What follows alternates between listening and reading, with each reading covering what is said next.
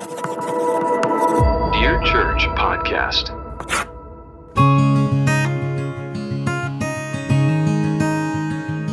Well, good morning, gentlemen. How's everybody doing today? Awesome. Fine as a frog hair split four ways.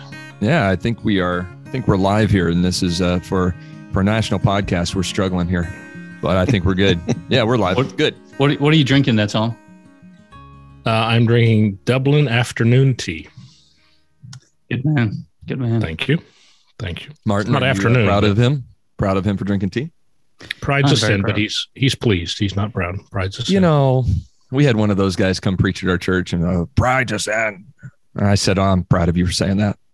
Anyway, uh, we this is our first of our second season. This is our first uh, DCP live, and one of the reasons we help we hold this is to give um, give those who listen uh, opportunities to interact, and we know that not everybody can uh, not everybody can be live with us. We understand that, but as you watch this and listen to it, it will be uploaded tomorrow. We'd love to hear your thoughts. Uh, this is an opportunity after ha- having dropped four episodes this season already, uh, simply to come in and talk about the season so far, get some interaction with our listeners, and maybe relay some of the feedback just so people know that uh, we we constantly receive feedback and we Mhm. welcome that uh, both Mhm. positive negative or otherwise Mhm. um, and uh, we like to engage with it um, it's what makes us a national podcast so i'm sorry so we are uh, I thought we were gonna- global. we're going to start this uh, podcast today talk a little bit about Galactic. talk a little bit about the weekend and uh, this is uh, february 21st Did i get the day right man i'm telling you what it is monday all day yeah february 21st and we've all had uh, good weekends and we praise the lord for that who wants to start us off telling us a little bit of what god did in your church this past sunday Pastor Wickens does. I can just see it in his countenance. Or is that Sheffey's countenance? I get confused there. oh yeah should we talk about sheffey It's, Yeah, he's got a background with Sheffey back there. They look like twins. it looks like Sheffey's very puzzled about what whatever Brother Wickens is going to talk about. That's what it looked like to me. he, he's guys go ahead. I can't hear you. he's looking at me and he's like, man, what is he going to say next? He's so full of wisdom. Speaking of twins, I went into Starbucks, which was in a price cutter grocery store yesterday in Republic, Missouri, which is right in, out on the outskirts of Springfield. And the two girls working back there were probably in their teens. And they're like, You look like a news reporter. You sound like a news reporter. I said, I'm not. I'm a preacher. They said, Well, you look like a lawyer. And then as I'm waiting, I said, You know, I do have some people tell me that I look like Anderson Cooper. And they both looked at me like I was out of my mind. But like you just So- made it awkward yeah, I did. I took it to the awkward level. I So, have that, Pastor that's one of my spiritual gifts.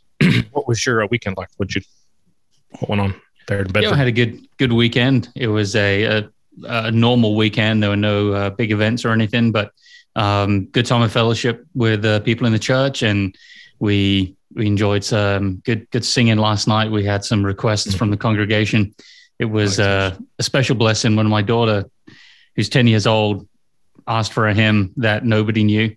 And our song leader is amazing. He's he's a blessing. And so he just went with it. He was like, all right, let's play a verse and then give it a go. Um, and she'd heard it in her school. Um, and yeah, but nobody in the church knew it. But that was a lot of fun. So we, we had a good time. That's great. amen Amen. Have you ever uh, discovered a hymn that a lot of people know and you don't know? Like when I came to Springfield, Missouri, there were certain hymns in the All American Hymn Book that I had never heard. And, I think that's um, regional. You go to a, a Mhm. different Yeah. region of the country. Yeah. Yeah. I But just when I we just from- sang we just sang the Bible stands in our church and somebody was like I've never heard that before that's been in church their whole lives. It's one of my favorite hymns. When I went from the south of England to Northern Ireland, there was kind of, you know, the standard hymns that people sang, but then there was a new kind of repertoire there. And then we went to Northern England and it changed a little bit there. And um, coming up here, there's been one or two that have been new to us. So it's it's been uh, an education. Hey, You've been around. Brother Russ, how was your weekend? It was a good weekend. Um, we've experienced increase in attendance over the last few weeks. I think people coming back from COVID, people, you know, feeling more comfortable being out and about, and that's good.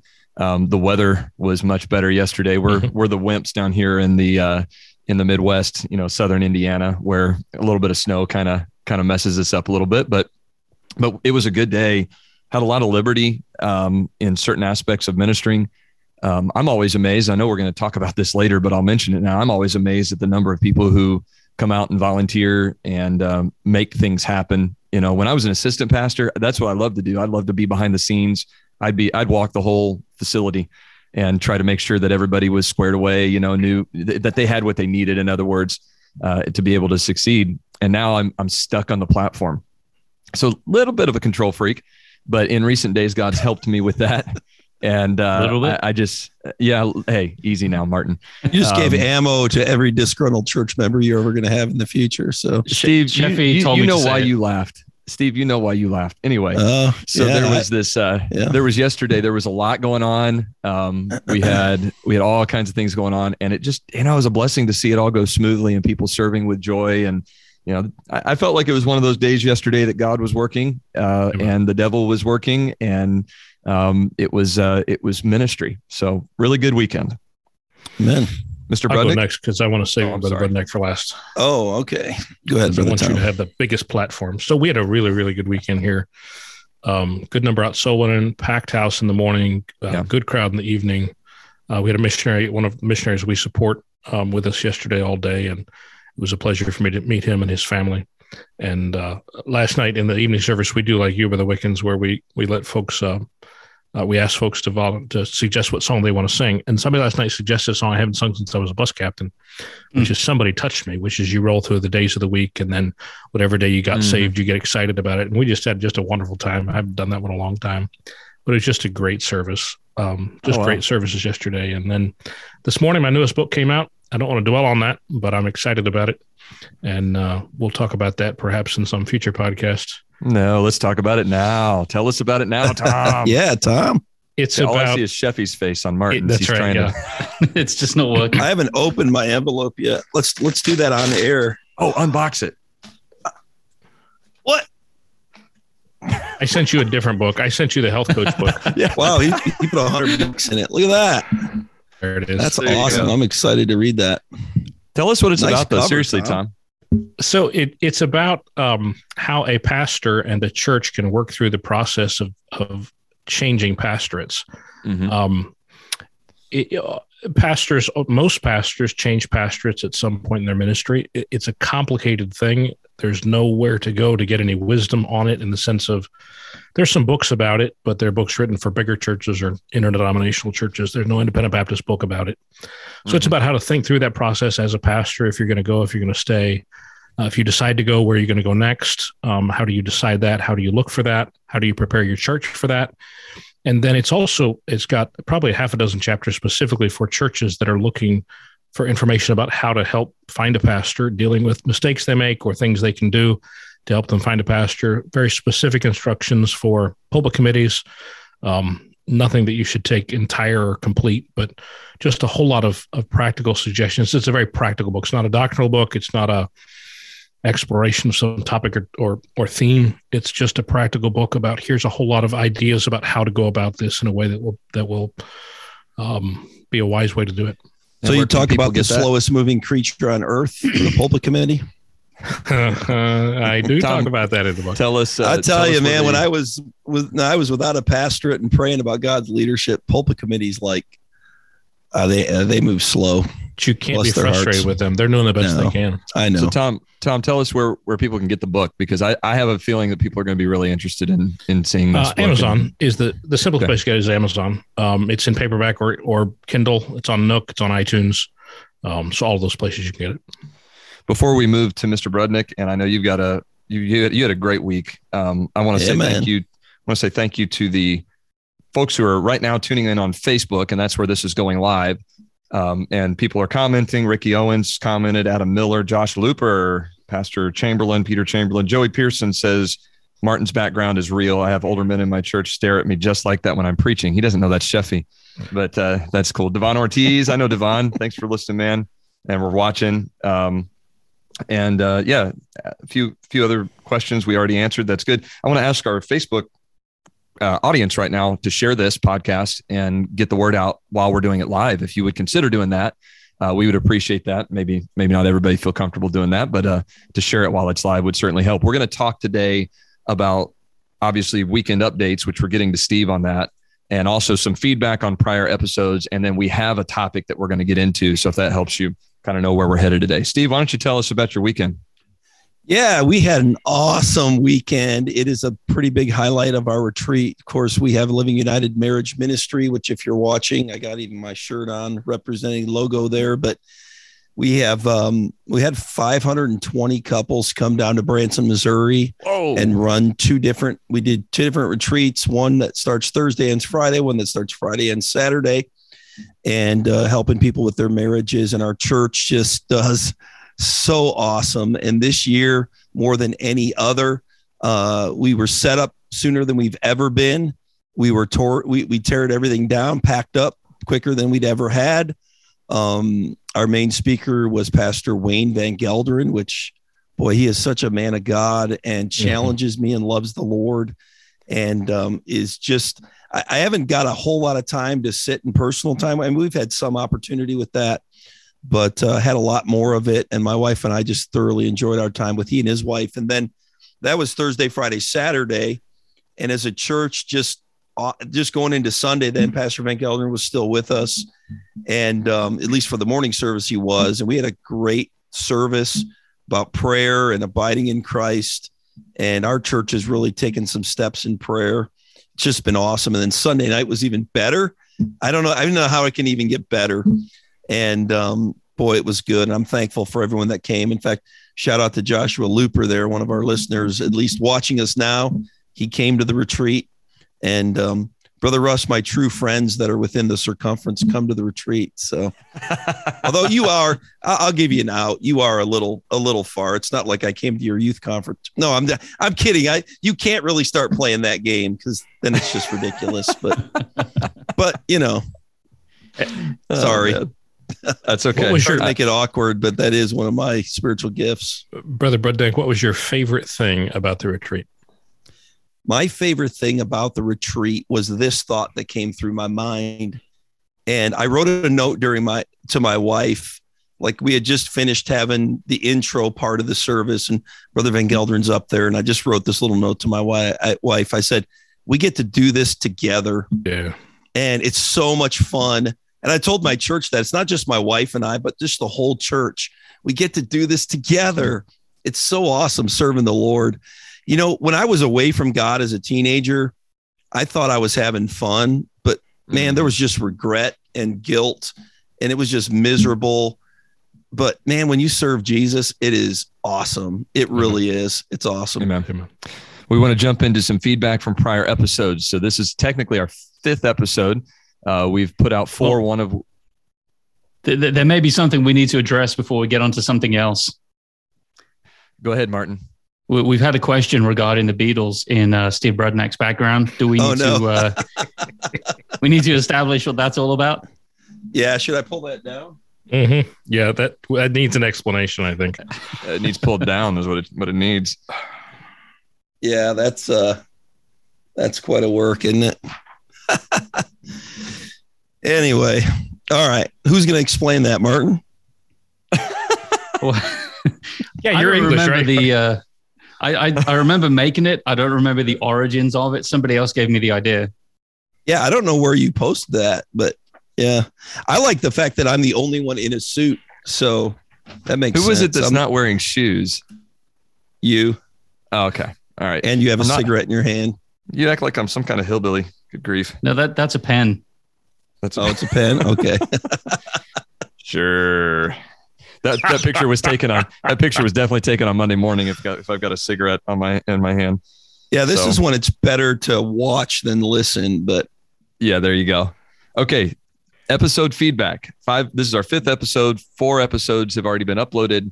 Um, good response in general. One of those episodes is a lightning round, and the you know feedback tends to be varied on that. Uh, it's it's a little bit different. So think we kind of want to focus on the other three a little bit more. And Tom, you usually handle this part, so why don't you uh, why don't you take it away for us? I do, and usually I have elaborate preparation, pages and pages of information printed out that nobody pays any attention to. um, I did not do this this, this uh, on this occasion because I'm resentful against the fact you guys have ignored all my work in previous episodes. Ooh, so, burn. Um, I'm just going to say, Although first- resentful, I can see. the first episode was Soul Liberty, and I took the Soul Liberty to not do all that preparation. But I, I do think that episode there was some, uh, to to me, the feedback that came back from that, we had a lot that was appreciative that we tackled it as as, as a subject. Um, a lot of folks that appreciated um, that even though we, we had a minimal amount of time to cover it, that we we were largely accurate. I do think there was some on the negative side that seemed to think that we were conflating soul liberty with individual soul liberty, with Christian liberty, with you know, and and some of our illustrations and some of that. And I do think there's some crossover to that. Um, Mhm. I think they relate to each other. I don't think they're the same. What do you guys think? I think they relate to each other, but they're not the same. You just repeated everything I just said. At I know. copy steal endlessly. That's that's what we do. No, I, I, I do. I mean, what it's all about. In a sense they are. As a matter of fact, I preached through Baptist distinctives in our church not too long ago, and that was that was actually one of the things that I brought up in that. I said, you know, you you may see that there's some similarities there. I think it'd be easy for the average person to to see the similarities and to need to study out where where those differences really lie. So um, yeah, it doesn't surprise me that that maybe we got a little bit of that. I don't I don't see that as a criticism per se. Um, just kind of uh, a little bit of a pushback, yeah, which is Yeah. fine. Absolutely. I think there is a distinction in the. In, we have the liberty in Christ that gives us freedom from sin, and then I think we need to give liberty to others to differ from us. And I think there is a distinction there. In other words, I think when I'm giving liberty to other people, I'm letting them be wrong. And again, I get Mhm. flack for this because I believe everything I have should be based on the word of God and a conviction from God and should be black and white. And then I should give liberty to other people. And, uh, you know, the flack I get is you can't say that's Bible because then you're forcing your biblical on every, you know, and no, I'm applying it to my life and I'm, I'm standing before God and I have a black and white line with God on music, on dress, on fill in the line on all those hot button issues but I give a lot of liberty to the people around me to let them have a different spot. But that doesn't minimize the fact that I believe where I stand is biblical. And I'm not going around wagging my finger saying you're unbiblical, but I need, Right. I got to challenge them. And I think we should want to be challenged. Well, one of the things that we got, I think, got a lot of feedback and pushback on was when people took the, and certain people, and not a criticism when I say that, but they took the idea of soul liberty to the the degree of church standards, group standards. Um, there was a lot of discussion of of that on Twitter as it related to our podcast. And one of the things that's, that someone asked was something to the the um, the degree of you know, well, at what you know, where do we see in Bible in the Bible where the church had any restrictions or rules or guidelines placed on it in order for service? Um, you know, I would imagine all of us have guidelines for service. I would imagine all of us have, you know, a specific dress code if you're going to sing in the choir or special music. And that's we did get a little pushback from that. And I thought it might be good to talk a little bit about about Well, my, where my response to that was was to point to the the pastoral epistles where there's qualifications for deacons and pastors. Right. And I think their response to that, if I remember right, was that's just deacons and pastors. But I think the implication there is that if you're going to serve, there are things that are required of you, right and that is natural and normal in a church. I mean, that's Mhm. just. And I what's think required goes of stewards with- that a man be found faithful, and that can be applied. That's Steve. That's where you get to the personal application of it. You know, and a pastor Yeah. has mm-hmm. to do that. Yeah. So And I think it has to be clear that, you know, I mean, you mentioned maybe like guidelines for a choir. You know, that's not setting it up as a standard for every mm-hmm. Christian. It's just saying, hey, if you want Right. to serve in this capacity, this is what we would like, you know, this is what we are asking. but we got we got pushback that said that that we don't as pastors we shouldn't do that and that's where i disagree Right. That's a wrong idea of soul liberty. You have the Right. soul mm-hmm. liberty. Every Christian has soul liberty. You don't have to, you know, you don't have to sing in the choir. You don't have to come to my church. You mm-hmm. don't, but I'm not unbiblical because my concept of understanding what a pastor is, as a bishop, as an administrator, as an overseer, and I, I extrapolate out what I think are reasonable expectations for different areas of ministry. That doesn't violate your soul liberty or your Christian liberty, I don't think. no and that's that's the reality is i was just reading this and i'm trying to i'm racking my brain right now trying to think of where i saw this this past week as it relates to liberty in the bible is that liberty comes with restrictions well romans 6 would be one i mean grace Psalm comes with- 119. I will walk Absolutely. at liberty for I seek thy precepts. That's right. And so there, the, it's liberty is not licensed to do anything, you know. And so we have we do have, I think, an obligation to, as Tom said, be overseers. And so, you know, we, we've even gone so far as to say to our choir, to our volunteer workforce, we've even gone so far as to put it in print that we understand that, you know, a dress code of a specific and a, a specific attire um, is not universally uh, required of all people. It's just simply that when we come here and sing in this, this is what's been set up for unity. Uh, we have people in our church who come to our church and sing in the choir who um, they don't they don't personally hold to the same standards that maybe I do or someone else does. But I remember once very very wise lady in our church saying, you know, this has more to do with with unity than it does liberty. And I went, I mean, this is just a church member who said that, and I went, wow, that was that was profound. So on that issue, that was somewhat of the um, of the feedback we got. And then the next episode, Tom, what was that all about? Conspiracy theories. yeah, I wish And, I could um, hum the, the the the tune of X Files right now, but we don't care if you hum, just don't blow whistles. Uh, yeah, Yeah. actually, for the Don't do record, I've never I've never watched X Files for the record. So I used to listen to X minus one when I was a kid. Um, Mhm. to what? uh, it's an it's a radio show. Radio is this old thing that used, They had people used to TV when listen I was born, so I didn't listen to radio. We're- We're being was it in here, color? Brother No, we didn't Um, have a color TV. So till I conspiracy my theories. teens. I thought I thought we would actually get more reaction to that. Um, Yeah. I thought we would get people come out of the woodwork about it, but I guess we were just so correct. We didn't. uh, yeah, well, that was because Okay. Facebook throttled it down. Oh, that Or- was the no truth. kidding. Or We had Yeah. no. It wasn't Facebook. no, it we did have. It was our new recording. issues on that episode. Our new yeah. recording platform. That was horrendous. It was like demonic attacks in four different So- places in America at the same time.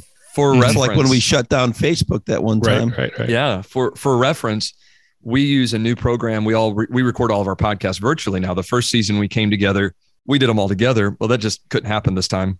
And Martin. COVID. yeah, Martin, COVID. So Go for me. That's all right. I can take it. Uh-huh. So there was uh, there was this this program, and and I mean it had been working fantastic. Uh, it's it's really helped us. It's streamlined our process quite a bit. Man, that thing crashed. People's audio was off. It was terrible. I had to do so much editing on that. Did I mention that I had to do so much editing on that uh, to make Who, it? who had to uh, do the editing on that? I did. I had to do all the editing on that. Uh, in order- is? Appreciate it. that's uh, me doing all the editing on that. So there was this there was this kind of like weirdness to it as we're recording it. We're all like, Yeah. "What is going on?" Um, but we, you're right, we didn't get a ton of feedback one way or the other. Um, probably, probably because I it it's so clear how to handle it, and also we we provided for liberty in that as well. There was one feedback, and I go ahead. oh, no, you go ahead, Rush. You may have been heading there.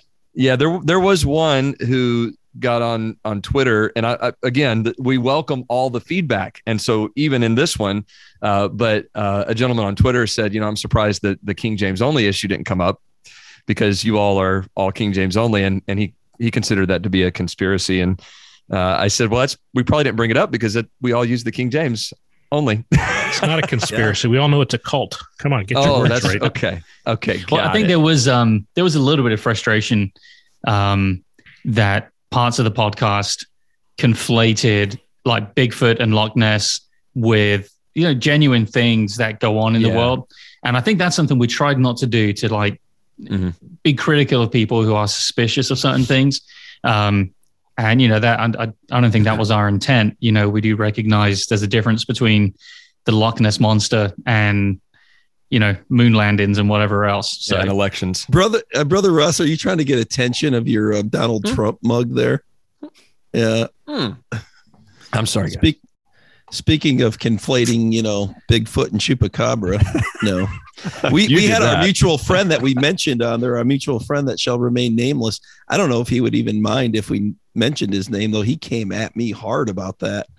About I just want to um, know. I just want to know if you can. I just want to know if um, you can spell chupacabra. Don't get don't get into my spelling, Okay. please. It's So the- embarrassing. So that was the credited. Of course he can. We're starting to get into territory here we need to avoid very Hey, quickly. did I ever tell you guys my story about spelling once? I was Yes, you did. already. illustrating being a Lions fan. yeah, you did. So I said, imagine being there. Did I tell this story? Yeah, several times. We, we know it by Yeah. heart. So do all of our Mhm. listeners. No, they don't. You guys are making that up. Well, you don't remember. anyway, so I start spelling lions in a sermon and I spelled, spelled loins. oh yeah. if you want to talk about dumb stuff we've said in sermons, I've pulled some. I mean, I've been Now, preaching let- a long get- time. Let's get to the episode. Let's get to the episode everybody wants to hear us talk about because the most feedback that we've received, I think of any episode, maybe. No, I think Maybe- pragmatism was more than that. Yeah, but the most focused feedback, okay, Focused as in vehement. as as directed toward one of us, That would be me. was the episode we did on missions. And along the way, Tom mentioned that his personal philosophy of missions is to get to know the missionaries for several years before he ever supported them. Now, that led to a lot of um, missionaries who have been on deputation, who in their early 20s went on deputation, who are still on deputation, contacting the three of us uh, who remain and just saying, What is he saying? So we thought we'd take a little time for Tom to be able to, you know, either double down or clear the air, whatever he wants to do. Uh, Ralph Waldo Emerson said, Great. Great. To be great is to be misunderstood. um, it's the only sign of greatness I have. I cling to it desperately. Um, Hmm. It's not that I only add veteran missionaries. In fact, in March, we'll add a missionary who hasn't been to the field yet. Um, he's on deputation. We were his last meeting, his 188th meeting for, for deputation. It's and it's not that one of the things that someone said to me, and I love the guy. I'm not perturbed with it. I'm not perturbed with anybody who pushes back on me. I value that, and I'm not just saying that because it makes me think carefully. It's really helped me in my life. But one of the one of the specific things came back is that I was being too safe. I use the word investment, and I was being too safe with the Lord's money. Investment is not just about money. Investment is about emotional capital. It's about relationships. I view I view a missionary relationship as a partnership. I believe that very very strongly. And just like I would not enter into any serious long-term relationship without without knowing that individual well and feeling really comfortable about it whether it's marriage or whether it's I, th- I think of choosing a deacon in a church i think of um, you know those sorts of things that the podcast that the four of us are doing um, I, I, i'm not going to enter into any relationship with someone that i'm committing myself to do something unless i feel really comfortable with them. And add to that i'm i'm bringing my church alongside of that and bringing them trying to build their relationship with that missionary and to take ownership of it. We really really really don't want to just send checks here. We really want to be partners with our missionaries. Mm. and that requires lots of communication requires lots of of money and time and prayer and and paying attention and knowing what's going on and all of that and so if i'm going to bring someone into that i need to feel really comfortable with who they are and where they're at and where they're going in lots of different ways Mhm. um, that's what i was trying to communicate i'm not saying everybody needs to do it like i do Well, that Um, was that was what I was going to say, and I was gonna, just going to ask you: Should everyone do it that way? And and I, when I heard your position, Martin, didn't you push back a little on that on the podcast?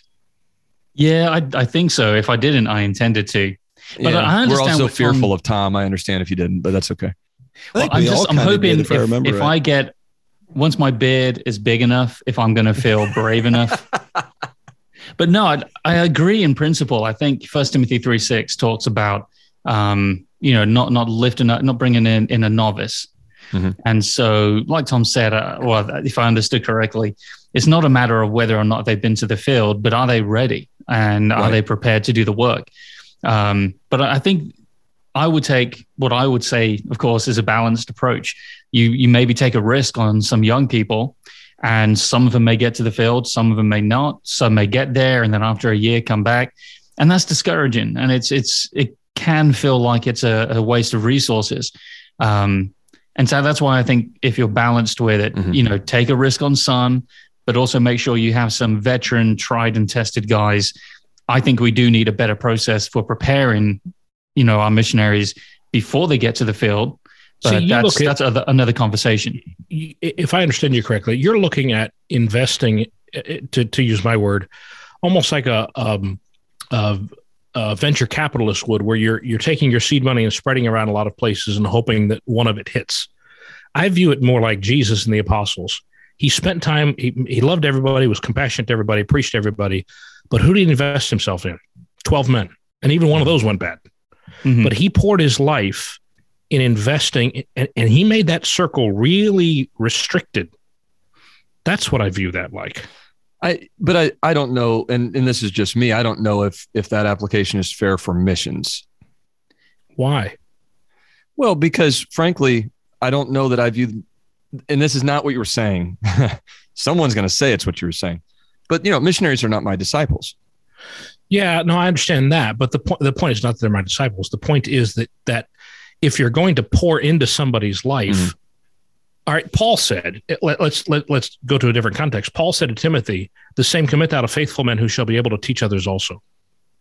To me, I'm just applying that. I want to really make sure these are faithful men who are who are effective, who are able, who are balanced, who are mature in their doctrine, of good families.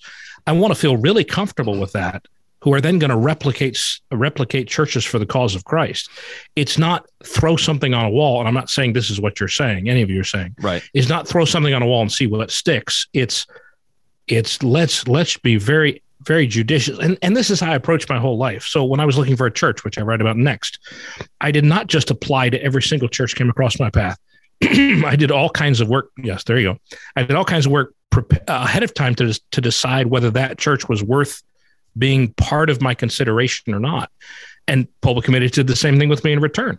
Um, I was ruled out by by obviously very many of them, and so it, to me, it's that sort of thing. It's such a yeah. it's such a close relationship with me and such a big deal with me.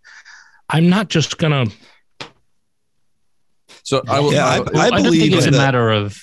It, it's not a matter of just you know flippantly throwing it out there. I don't right. think that's the right the opposite. And that's not a fair. That's not a fair opposite side of the coin. Right. Um, but when I talk about risk, I'm I'm talking about maybe, you know, when you, there's more potential than there is proven character, and so, you know, it, you I would always completely vet the missionary, and when we have missionaries come in, I give them we we have them here for a whole weekend, so our church gets to know them over a Friday, a Saturday, a Sunday. Um, and you know i look for references and, and everything i can but I think sometimes when, you know, someone's got to be the first missionary or the first church to support a missionary. So, you know, again, they need to be trustworthy, but I think mm-hmm. at some point someone's got to give them a chance.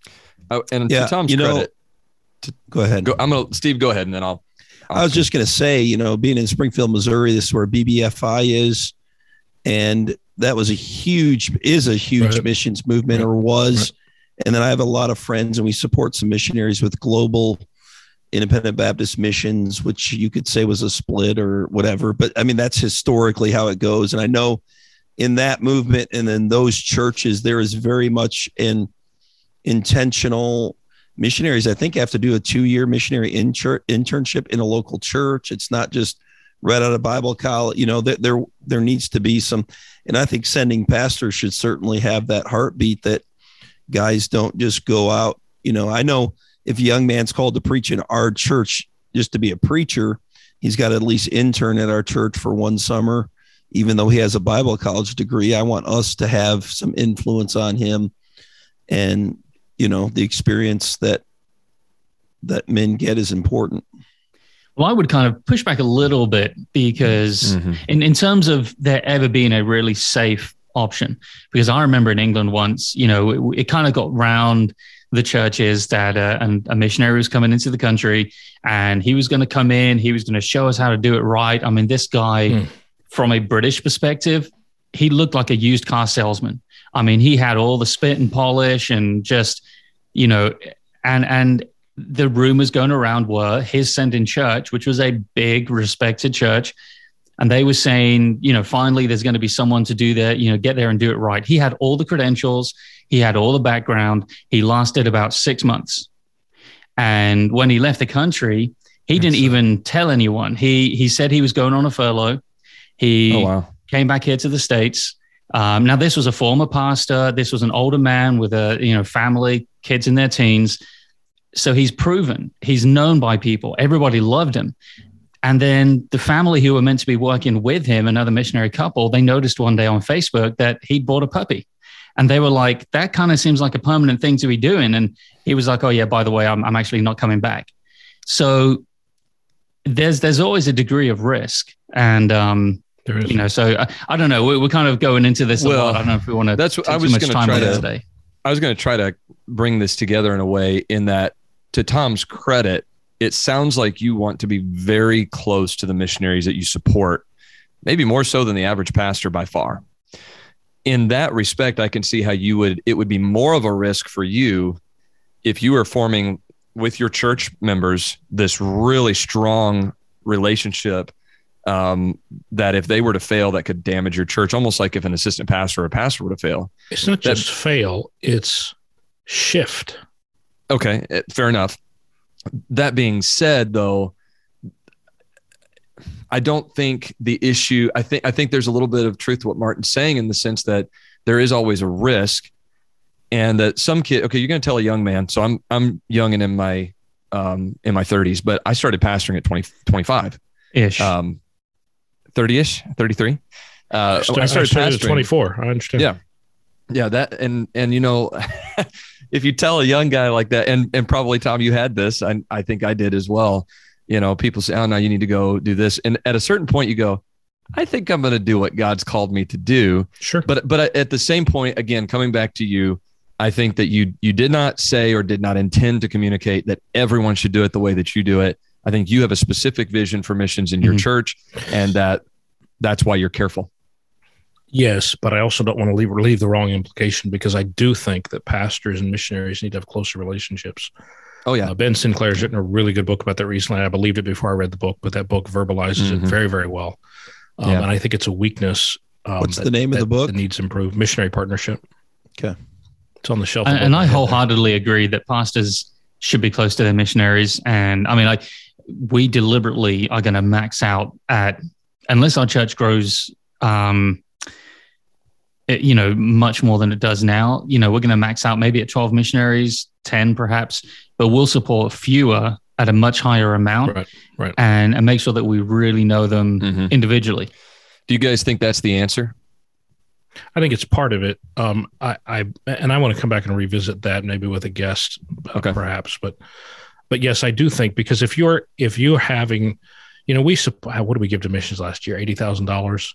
We we support 34, 35 missionaries. Um, we support them more than when we, when I got here, but still, I think in April we'll raise them to one hundred twenty five dollars a month. So not very much. But if you took that same eighty thousand dollars and you split it up, and I'm not going to do this, so in case my missionaries are listening, I don't think it's ethical to drop any of them, so I'm not going to do that. But if you took that same eighty thousand dollars and split it up amongst ten guys, that's eight thousand dollars a year. Um, eight guys is ten thousand dollars a year. How much more focus and time and attention you could give them? How much Mhm. easier it would be for your church people to keep track of where they're at in their ministry, what's going on, what their burdens are, what their struggles are, what their vision is, what their heartbeat is. Um, I I do how much easier their deputation would be when they come back because they're not bouncing around to 40 or 50 churches. Um, how much more time they could spend with Yeah. each individual church. I mean, I, I think there's a Mhm. tremendous number of benefits to that. Yeah, that Well, and- takes a lot of time and a lot of work, though. And I, I'm working toward that. It's so difficult, though, because you see guys wanting to get the field that are good guys. I know, I know, And then if you add them, you know, it just, I know. yeah, it can, it, it, it takes so work. th- that's also part of being because we're independent in that sense there everyone's going to do it slightly different um and and we i'm reserving comment because i think we need to deal with feedback and not get into yeah. Too much on this because because our goal is to have a missionary on and to talk about these things and i think this actually helps Right. us Mhm. Right. before we go on to our topic i do want to say some some of the feedback we're getting on facebook is really cool um, one guy here says i'm trying to find it again i think it's adam miller who said it he said the lightning round came at just the right time good the the right amount of humor and spirituality yeah yeah it was him so uh, came right at the end of the week there and uh, we've got people who really agree with tom's position on missions because they appreciate the fact that he wants to be close with his missionaries. That's great. Um, and so yeah there's there's a lot of good stuff in here. We can't get to every single one and and we are reserving a little bit of the conversation on missions for a later time. And so forgive us if we don't answer your questions um, completely today so we want to move to a topic today that it, I guess it's kind of a broad topic. It's maybe a little bit abstract, but but it's it's not in the sense that I think it's going to be very easy for us to talk about. and that is this that it ought to be with our as it as it relates to churches okay pastors members everybody this is not just talking to pastors now uh, this is talking to everybody as it relates to our ministries and and week in week out sunday after sunday after sunday wednesday after wednesday or whenever you have your midweek thing um, you know it ought to be it ought to be joyful it ought to be a fun if i could use that word experience to serve the Lord together. You know, the Bible says we are striving together for the faith of the gospel. That's in Philippians. And it's interesting that the the theme of Philippians is joy, right?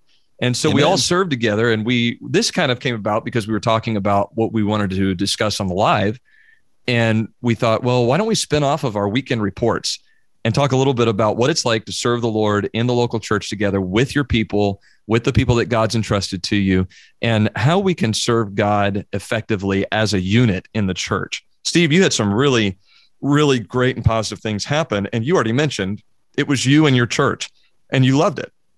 Yes. And like I said, I bring back that theme. In fact, I feel like changing our church theme this year. Do we get to do this together? And go. really, as a couple, you know, and husband and wife, and we've brought this up. I forgot which episode about the fact that the, the local church and the home are not at odds with one another Amen. and you get Amen. to serve and, and, do things together as a church mm-hmm. and it, it is awesome um, and it really does have a lot to do with the attitude and the spirit um, and it, it it helps to have that in place because then when you serve it just becomes fun and i think i think there's a protection in it too because mm-hmm. when you're serving and you're looking out you're not focused in you're not Amen. thinking Amen. Amen. what are my problems what are this it's that we get to you know one of the comments we had back from our retreat was someone said we came here for the first time eight years ago on the verge of divorce and mm. god used this to stop that and every year we just keep growing and growing and growing and Amen. i told our church we get to you got to have part in that and Amen. you know we're ministering serving to these people we're physically exhausted by the end of it but that that's awesome that's I, I think that's a display of faith is when we're physically exhausted because we followed god um you know i think sometimes we get overly spiritual and we think you know if I'm exhausted, I wasn't trusting the Lord. Baloney. The Bible right. says, labor, striving according to his might, which worketh in me mightily. Spiritually, it's his responsibility. Physically, it's ours. Amen. I like that. Man. Amen. I wish you hadn't said that live. I want to steal it and use it as my own, plagiarize it. Well, you know, yeah, there you what would you say then to the, maybe we can just start here. I don't know. What would you say to the pastor or church member right now who's saying, yeah, but I don't, I don't enjoy it. Um, I don't enjoy the the aspect of serving at my church right now. It's hard. It's difficult. Um, and and I, I'm having a hard time with joy. I mean, how do how do you get that back? Because I, you know, there have been times where I've really enjoyed it. There have been times where I've I've really not enjoyed it, and to the degree that my spirit hasn't been right. I'm trying to say that carefully so that nobody feels bad. Of, You know, like like they're the problem. I'm the problem because my spirit's not right. What what are some things we can do, whether as pastors or church members, to pursue the joy that comes by serving the Lord together in ministry? I think you asked the question wrong. You don't get the joy. I knew you were going to correct joy. me, jerk. You, you, don't. You don't get the joy by pursuing the joy. Yeah, there you go. That's, I knew when I said that. Actually, I was like, "Oh, that's not the right way to say it." You get the joy as a byproduct um, yeah. of forgetting yourself mm-hmm. and living for someone else. So joy yeah, is, is found in obedience and the whole the forgetting yourself to me is the key to that because I tell you, there's been times where I've been down, and and I I'm more of a melancholy personality when it really gets down to it. I can find the negative in everything, and I have some good friends that help me focus on the positive. But I can sometimes get so wrapped up as a pastor on who's not here, who's serving us, with Steve? the wrong attitude, what they're doing wrong. What'd you say? Are, are we your friends that help you focus on the positive? sure, we'll go with that. the, hesit- the hesitation said it all. I don't want to lie, but no. But the fact of the matter is, um, you know, you can really do that. And to me, one of the keys is, and this is something we miss in our churches and we misunderstand the biblical principle. And that is you, you got to really stay in your lane and stay focused on God mm. because we do have gifts differing. And if you're if you're listening and you're frustrated in your church that people aren't like you, you're missing so much That's of what you point. could do. Get in and show mercy. Get in and you know be an administrator, help organize things if that's your gift. Don't get mad that other people don't have that gift because I think part of the joy is everyone is serving together. And I'll tell you, in the past, we in our couples ministry, we've kind of almost been compartmentalized. We talked about this a little bit, and everyone, but this year it was like there was this unity. Mm-hmm. Everyone did the things they were supposed to do. And it's just a great spirit, understanding not everyone can do what everyone else can do. And let's work right. together. So recognize there are seasons, right? Yes. There are going to be mm-hmm. some sometimes that it is just you anticipate the things that you I, I feel like right now we have that in our church to a very strong degree that people come expecting a good experience. That is that is of the grace of god because our church is going to be 50 years old this year. Our church is older than me. And that's uh you don't you know over 50 years you go through seasons like that. You go through seasons mm-hmm. where it's it's a little bit more down. You know the, the momentum is maybe not there and and the the spirit is not quite as enthused or fervent but stay with it, stay faithful, be a good steward of that. The other thing that we could consider in this, and this maybe falls more on the shoulders of pastors and lay leadership, is that organization can really create a positive experience in serving the Lord. Jesus organized the groups by 50s and 100s, even though he was going to miraculously feed them. Yep. He organized them by 50s and 100s so that the process and flow of it was an experience where A, it was fulfilling, I believe. Two, Mm-hmm. It was so the people that were working with him, those disciples, could see the working of God on the face of individuals. That's I, I think that that's what it was. I should say I think that's an opinion. But what that allows organization, uh, Tom, you said this, there is little joy in anarchy. And sometimes we think that we should just be able to go and, oh man, why why is this spirit so whatever in our church? And I just wish people were sometimes as pastor, we do that. I just wish people were more cooperative well, maybe they wish you were more organized. I, seriously, I think that's got a lot to do with how much you enjoy ministry. And um, I can't mm, believe you stole Tom's point. line there. And Tom had a great line, and you stole it. That's. But anyway, I'm used to it. I'm used to it. I gave him credit. I did not plagiarize his line at it's all. Jesus that gets the credit, not me. That's right. Yeah. Well, I would say that um, sometimes if you're not enjoying ministry, you know, worst case scenario, you're near burnout. I need to find a way to take a break. You need to get mm-hmm. away from it. You need to simplify your ministry somehow so you have time to be able to recoup, get refreshed, and then go back to it. And I think sometimes if you're not organized enough, and, and so ministry is constant pressure. And so I think if you can, you know, make some deliberate choices to either simplify or get better organized, then it becomes more enjoyable. And I'm not sure I like the word fun, but that may be because I'm just a very stoic Englishman. Um, but I think it should be, you know, very often enjoyable. Uh, and even for Englishmen, even Englishmen have emotions, and emotions are contagious. Yeah. Uh, yes. You, you, know, you, you come to church depressed, and you depress the people around you. You come in with a with a you know spring in your step and a shout in your lip, and shout in your voice and and that's contagious. And i think mm-hmm. that's a great point pastor wickens about if the if you as a pastor or let's take you know like a bus captain or a sunday school teacher or a you know nursery director or anybody if if you love what you do and you love to serve the lord that way that comes through. People see that and they they i don't mean this un you know unbalanced but they feed off that or they build off that or it's it's a contagious thing. That's a great point. Yeah and the organization part is very key.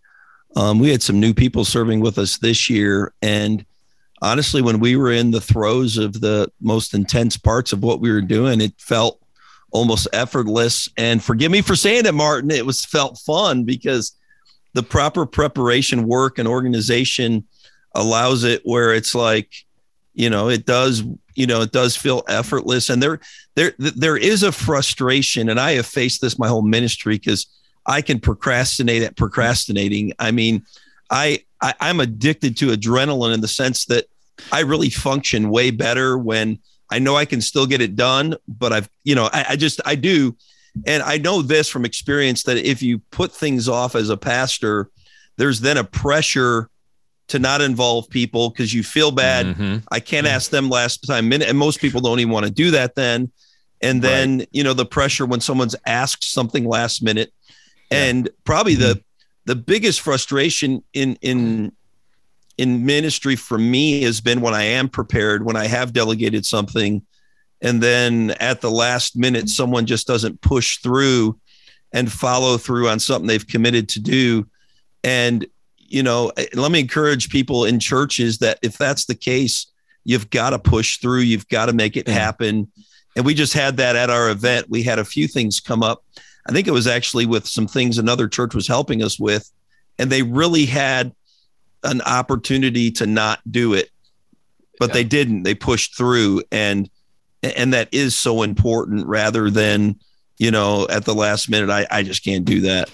That's very challenging to me, Steve, because I, I actually I did this to our assistant pastor, our youth pastor, Saturday night. Um, I, it dawned on me that I had not I had not done something that or I had not communicated to him something that both he or I could have done. And I text him and I, I I'm always so hesitant. If I had if I didn't really need it done, I would have just let it go. And it wouldn't have gotten done. I really needed it done. So I texted him. I said, Would you be able to do this? I am so, so sorry. Procrastination will hurt your spirit mm-hmm. if you allow it to dominate. Yeah. I think different personality types as well can you know, it's just, it's okay to have different types of personalities. I know I'm a big picture guy, and I'm like, man, it would be mm-hmm. awesome if we could do this.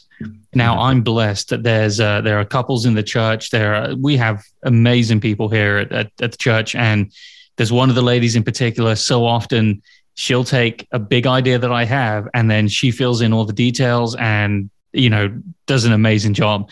But I need to be aware of my my lack of detailed thinking when it comes mm-hmm. to that so that she doesn't feel undue pressure. Mm-hmm. Um, and so, you know, that's something which, you know, yes, my personality may lean towards one way, but I need to make sure that that's not making it difficult for other people. Right. Well, what you end up doing is you end up discouraging people from serving when mm-hmm. you're not when mm-hmm. when all you do is think of big picture stuff and then mm-hmm. there are people who are facilitators and you have to find those people and pray that God reveal to you who they are in a sense.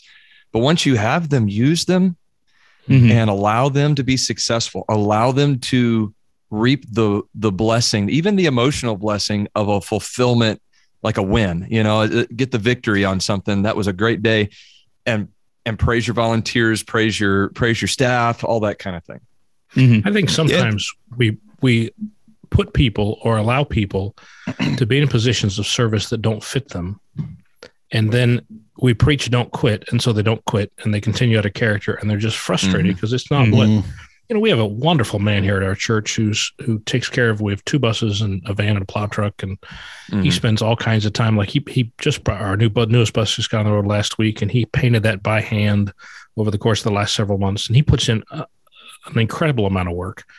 But if we ask him to run the PA, the you know the, the sound system or you know the, the media part, he would just be so frustrated.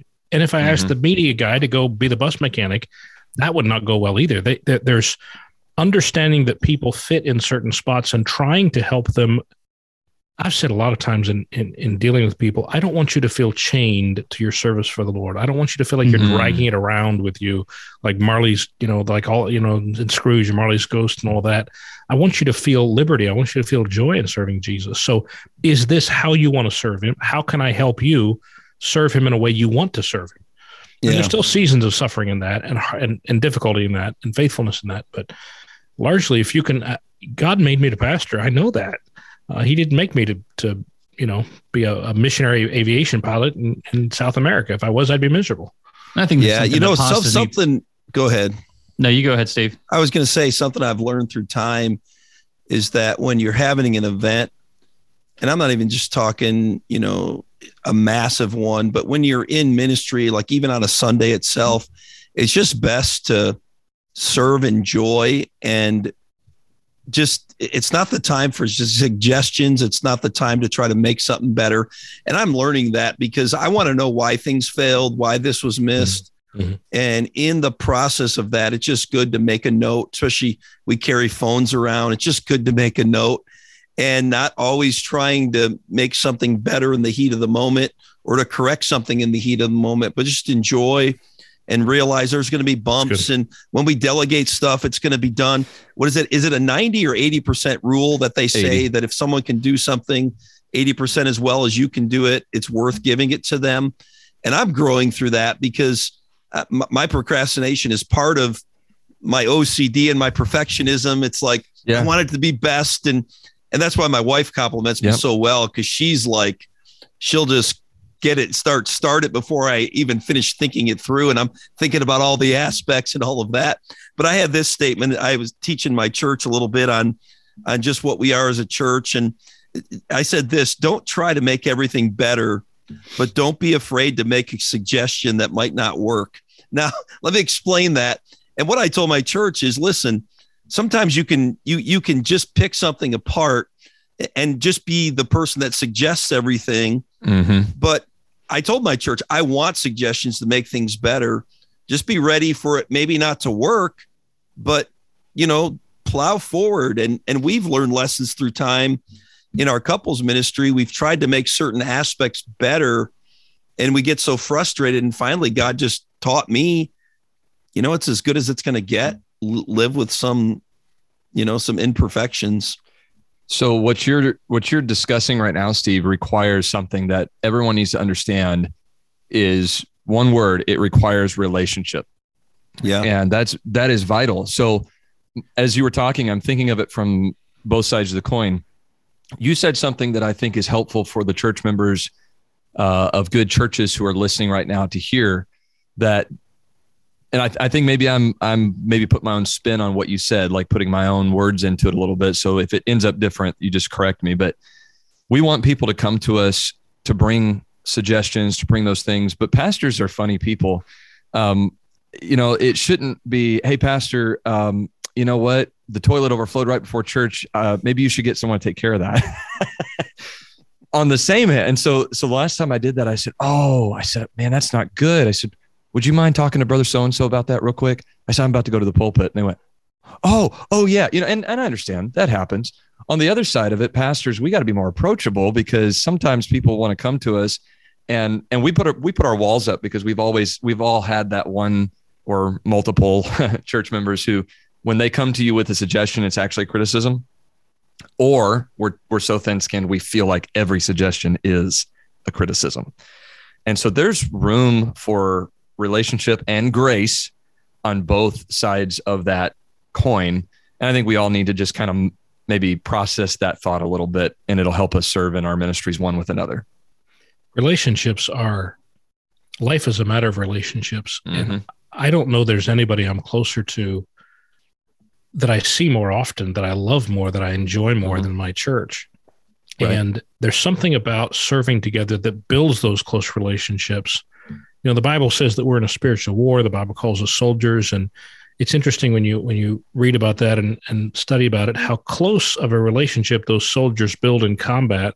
Mm-hmm. the, you know they serve together for six months or nine months or a year and then they go to reunions every year for the rest of their life. They they feel that sense of kinship and closeness. And when you when you go to war, I mean this in a good way, when you go to war as a church together, I think of our VBS last year when we had, I don't know, 50 or 60 people, workers that, that just came together in all different ways to put on VBS. And that sense of comradeship that we've done something, that we've done it together and we're doing it for the Lord. And that just builds such close relationships. And then there's such joy there. Mm-hmm. Yeah. Yeah. I've I think it's those relationships. Many... Go ahead. I think when you have the good relationships with the people in the church that you're with, it's also necessary to be aware of what God has gifted your church to do, because mm-hmm. not every church has the same uh, kind of collected gifts Amen. to maybe excel in youth ministry or to excel mm-hmm. in outreach or to excel. So you you kind of utilize what God has brought together, and I think this is where church is not trying to be a carbon copy of another Amen. one or simply Amen. reading a book and saying, Amen. you know, here's the ABCs to being a successful church. You know, here's an idea and you just run with it. I think you need to look at what is, you know, particular about your own fellowship. Yeah. And, and that's going to add to the joy in ministry because there are things that you all do that maybe here it would feel very much a burden. um, Yeah. because we don't have the same collected giftings. Well, yeah, businesses and do that. that's that's Businesses something that. that. What's what's that? I said businesses do that. I mean, I get, Mm-hmm. I'm assuming you guys would have all heard of SWOT analysis, right? Strengths, weaknesses, opportunities, and threats. Right. Mhm. And Yeah. and the the goal is not to always correct your weaknesses. The goal is to play to your strengths, and in business. And sometimes churches would do well to understand that, you know. And pastors um, kind of struggle with this mentally. I think that oh, if we provided this, uh, you know, this program or this whatever, we'd keep more people. Well, yeah, okay, maybe there's some truth to that. It's awfully pragmatic, but there is some truth to it in the sense that some churches keep people because they have the programs you don't. But Mhm. you got to realize that there is no perfect church, and and pastors have to realize that. Church members have to realize that, um, and develop a local church mentality that is is I, the word loyalty is going to come out of my mouth, but a loyalty to the to your church in the sense that is good and right. Can we pick up on a question that um, Josh asked? He said about can you elaborate on what a pastor should do when you have no one to volunteer? Um, I think that's maybe worth considering, and and it's a it's a church growth question. It's even a church plant question. Um, but I know I've been in that situation where Mm. if if you don't do it, it doesn't get done. So I don't know, Tom. I know you've been in a situation in a kind of a small church environment. I mean, what what would you say to that? And actually, this question came up with someone who said you pastored his grandparents in Charles City. Oh, I did. Who said that? No, not you, Tom. They didn't pastor in Charles. No, I I oh, no? pastored in Charles City. Brother Brunnick did. Oh, brother Oh, yeah, I was misread it. actually gonna- Yeah. I was actually I gonna like- comment on my ministry in Charles City because six people voted to call me as pastor, and the youngest one was 62. So, and honestly, within three years, we had about 50 kids every Wednesday in our Wednesday night kids program. And what what I did in a little small church and older people is I just had a heart that we would reach kids and I got the people involved to the extent they could get involved and then just really one-on-one involving people in ministry and setting the vision of you know and and one thing i was going to say earlier and it does kind of fit into this i think it's good for churches to have a cause and a vision yes for the evangelism of the lost around them that's the primary vision a church gets together but i've seen churches that have bible printing ministries they Yeah. have um, nursing home ministries jail ministries um, addictions programs bus ministries not every church should probably have every one of those ministries. And and young pastors can get frustrated sometimes because they're Yeah. trying to do Yeah. nursing home ministry you know because they did that and they did that. And you got to know what you got but find something like that to do together as a church. Our couples ministry functions that way for us. It's not all we do you know we still are evangelizing the lost but it's a great point of togetherness and serving. And i would say to a young guy that doesn't have a lot of people to pastor and i'm trying i wish i knew who your grandparents were. Um josh uh, anyways I, I can't figure it out right now. Let me know. Um but uh um but it, it's it's getting people involved and giving the vision. Yeah, if I could say maybe just as a practical point to Josh, find an area that doesn't have a cap on it and go for it. Steve, you said that. You said we we focused on an area trying to bring youth in, bring kids in, and then you find that their parents and grandparents often are good volunteers because they're very invested in the ministry that is blessing their homes. Um, but find an area like and and really really evaluate where you can cut back and where you can excel. Uh, sometimes we we grind and when we don't know what to do, we think, well, I'm just going to stay faithful and I'm going to grind on this thing and I'm going to, I'm going to stay faithful. There's nothing wrong with that philosophy, but I think you ought to have an open mind to say, uh, and, and have some non-negotiables. Don't get me wrong, Mhm. but say, I'm going to focus on this aspect and play to your strengths, like we talked about. I think some of it is, especially in a small church environment. And when I started my first Sunday, we had eight people, 11 people. A year later, we had eight. So, um, is you try to build on what people will give you. Um, if what the guy will give you is he'll help mow the grass once a month, then you build off that. Mhm. Um, and you love him for it. You don't resent him for the fact that he won't do this or that or the other. You build off what he'll give you and you love him for it. And people respond to that over time. And then as you add new people, you teach and you emphasize that everybody needs to have some area of service. and and you work real hard to help them find the area of service within the confines of your church's culture and size that where they can serve and um, it, it's a gradual painstaking putting one block in at a time waiting for the mortar to harden putting another block in you know it's a but over time if you're patient in dealing with people and you love them where they're at and you try to lead them onto onto the next thing and help them to enjoy the service for the lord you look back over five years and it's astounding how far your church will have come. Right.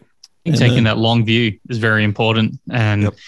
and even in the short term making some hard choices. And i i i may catch some uh, criticism for this but you know if you can't do Sunday school, Sunday morning, Sunday evening, Wednesday youth group outreach. If you can't do all of that well, well then cut something back. And even if it's you know for a time you just have Sunday morning, you know, and and you make Sunday morning a hundred percent, and then you know if that frees up your time to do outreach to youth, to put on something for the children, um, and focus your efforts there, then I think that's a good thing to do. Now I I love having Sunday morning, Sunday evening. So if you you know, if, if, you're not happy with me saying that, then you know, let Stephen Russ know.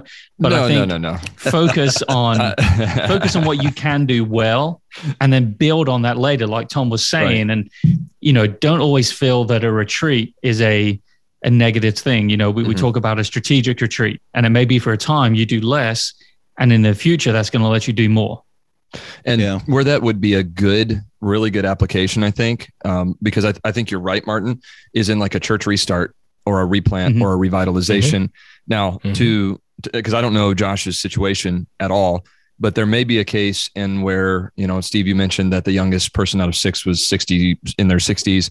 It may be that that you're part of a church that would that would just absolutely revile at that thought, like, "Whoa, how could you ever how could you ever suggest that?" You know, um, so you'll have to work through that unique to your church, but the mm-hmm. advice is still sound that you have to do what you can do and and then develop people along the way. And that's listen, we're saying that like it's like it's easy. None of us no, none of us feel good at that part of it. And mm-hmm. um I really appreciate the question because it just yeah it's it's and josh you mentioned who your grandparents were i know them very well and actually a lot of your cousins and aunts and uncles and stuff. They were they were a big part of our church. Your cousins and I guess I never got a chance to. I do recognize your your last name the more I think about it now, but that I, I have such good memories of Charles City and you know, I'm not saying everyone should do it, but part of it was I just killed myself physically, my wife. Yeah, yeah, I used to yeah. drive the bus to pick the kids up on Wednesday, run the game time at 6:30 to like 7 and then 7 to 7:30 they had their handbook time. I taught mm-hmm. Bible study the adults and then the adults would pray without me and then I'd teach the the kid preach to the kids put them up on the bus and then drive them home and did all that and mm-hmm. it was awesome. I was young and strong enough to do it. I could yeah. still do it now. I'm still in my 40s. How long oh, are you in your 40s? it's kids. Uh, about three months, I think. Two months. More months. The, the, clock is ticking closer every day. Clarence friend. Sexton said something one time that really helped me. He said, "You don't do ministry because you want to do ministry. He said you do ministry because you have people that need to do ministry." Mm. And it's not about okay. I want to start a rescue mission. I want to start a food pantry. I want to start an outreach to the local universities. It's I have someone in my church who needs to serve the Lord. How can I help them to serve the Lord?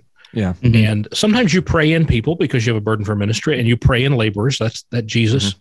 gave that request. Pray for the Lord of the harvest. He will send forth laborers into his harvest. But I think it goes back to, and this goes back to what you said, Pastor Wickens, about understanding where your church is at um, and not trying to copy someone else's. It's, I have this brother in my church who's a teacher and he has potential to teach he's not ready for a Sunday school class yet, as weird as that sounds. He's a public school teacher. But how can I give him an opportunity to speak to others with the word of God? Oh, here's the jail ministry. We go in twice a year on Sunday nights. He he will fit well with that. It's not a it's not a, a, long term commitment, but it's an opportunity for him to get up in front of other people and teach mm-hmm. the word of God, and it builds him, it grows him, and that's where ministries come from. I think to be fair to the larger churches as well, you know, if you've got 13 people or 30 people, then you may look around and think, uh, you know, who am I going to get to do the work? But if you've got 300 people or 200 people, then the question becomes, how do I make sure I have the right people to do the work? And, you know, seeing your church continue and to continue strong or to grow to the next level, it's not just a matter of having, you know, enough volunteers, but having the right volunteers. And so the struggle is always there. It just kind of changes. John Jupp on Facebook left a comment to that to that to the question from Josh. He said, "Asking your people what their vision is for the church is a great help as well, because some people have never stopped to think about what God wants to do in their church." Amen. And that is a point we hadn't brought up yet. And I, as from what I can tell, and I know John, John's done a fantastic job with vision casting in his church, mm-hmm. and and it makes makes it so personal when you say, "So, how do you see our church going forward?" Because uh, it's hard to deny that God wants His church to go forward. Some people are set in their ways. Some people are are stuck. Some people are content. You know, mm-hmm. and um, and those are the kind of questions that may start the wheels turning a little bit now guys, we had a great conversation. I, I, thought maybe we would tell our um, Facebook audience and those who would listen later on um, a little bit of what we have planned in the future by way of episodes.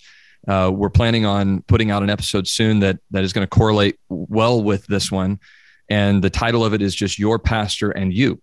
And it it's was a really fascinating conversation and uh, some good thoughts there. Uh, we're going to do part two of church abuse. We started that last year, uh, in last season rather, so last year, and we're going to do a second part to that. And I believe that'll be a help to some people. And then uh, we have an episode on preaching that's coming out really soon that I cannot wait for. I really enjoyed talking to you guys about this, and uh, and I hope that our our um, our listeners will enjoy it as well. Any final thoughts before we close it down for the day?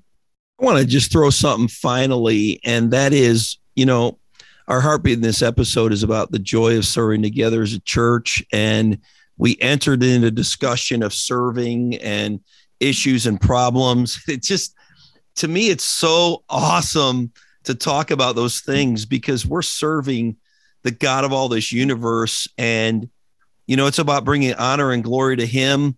And all of us in our churches, all of us preachers, we have season tickets to the local church if we're members. And we we get to go and sit and learn and grow and then serve and see people reached and it is awesome and if it's not awesome boy seek god's face get some counsel with your pastor find mm-hmm. where you should be serving and if you're in a ministry um, have a heart to heart if you're burned out and and struggling because it it needs to be filled with joy now that doesn't mean it's always fun and easy it's exhausting and no one's around and you're not thankful but it's it's it's great serving the Lord. I love it.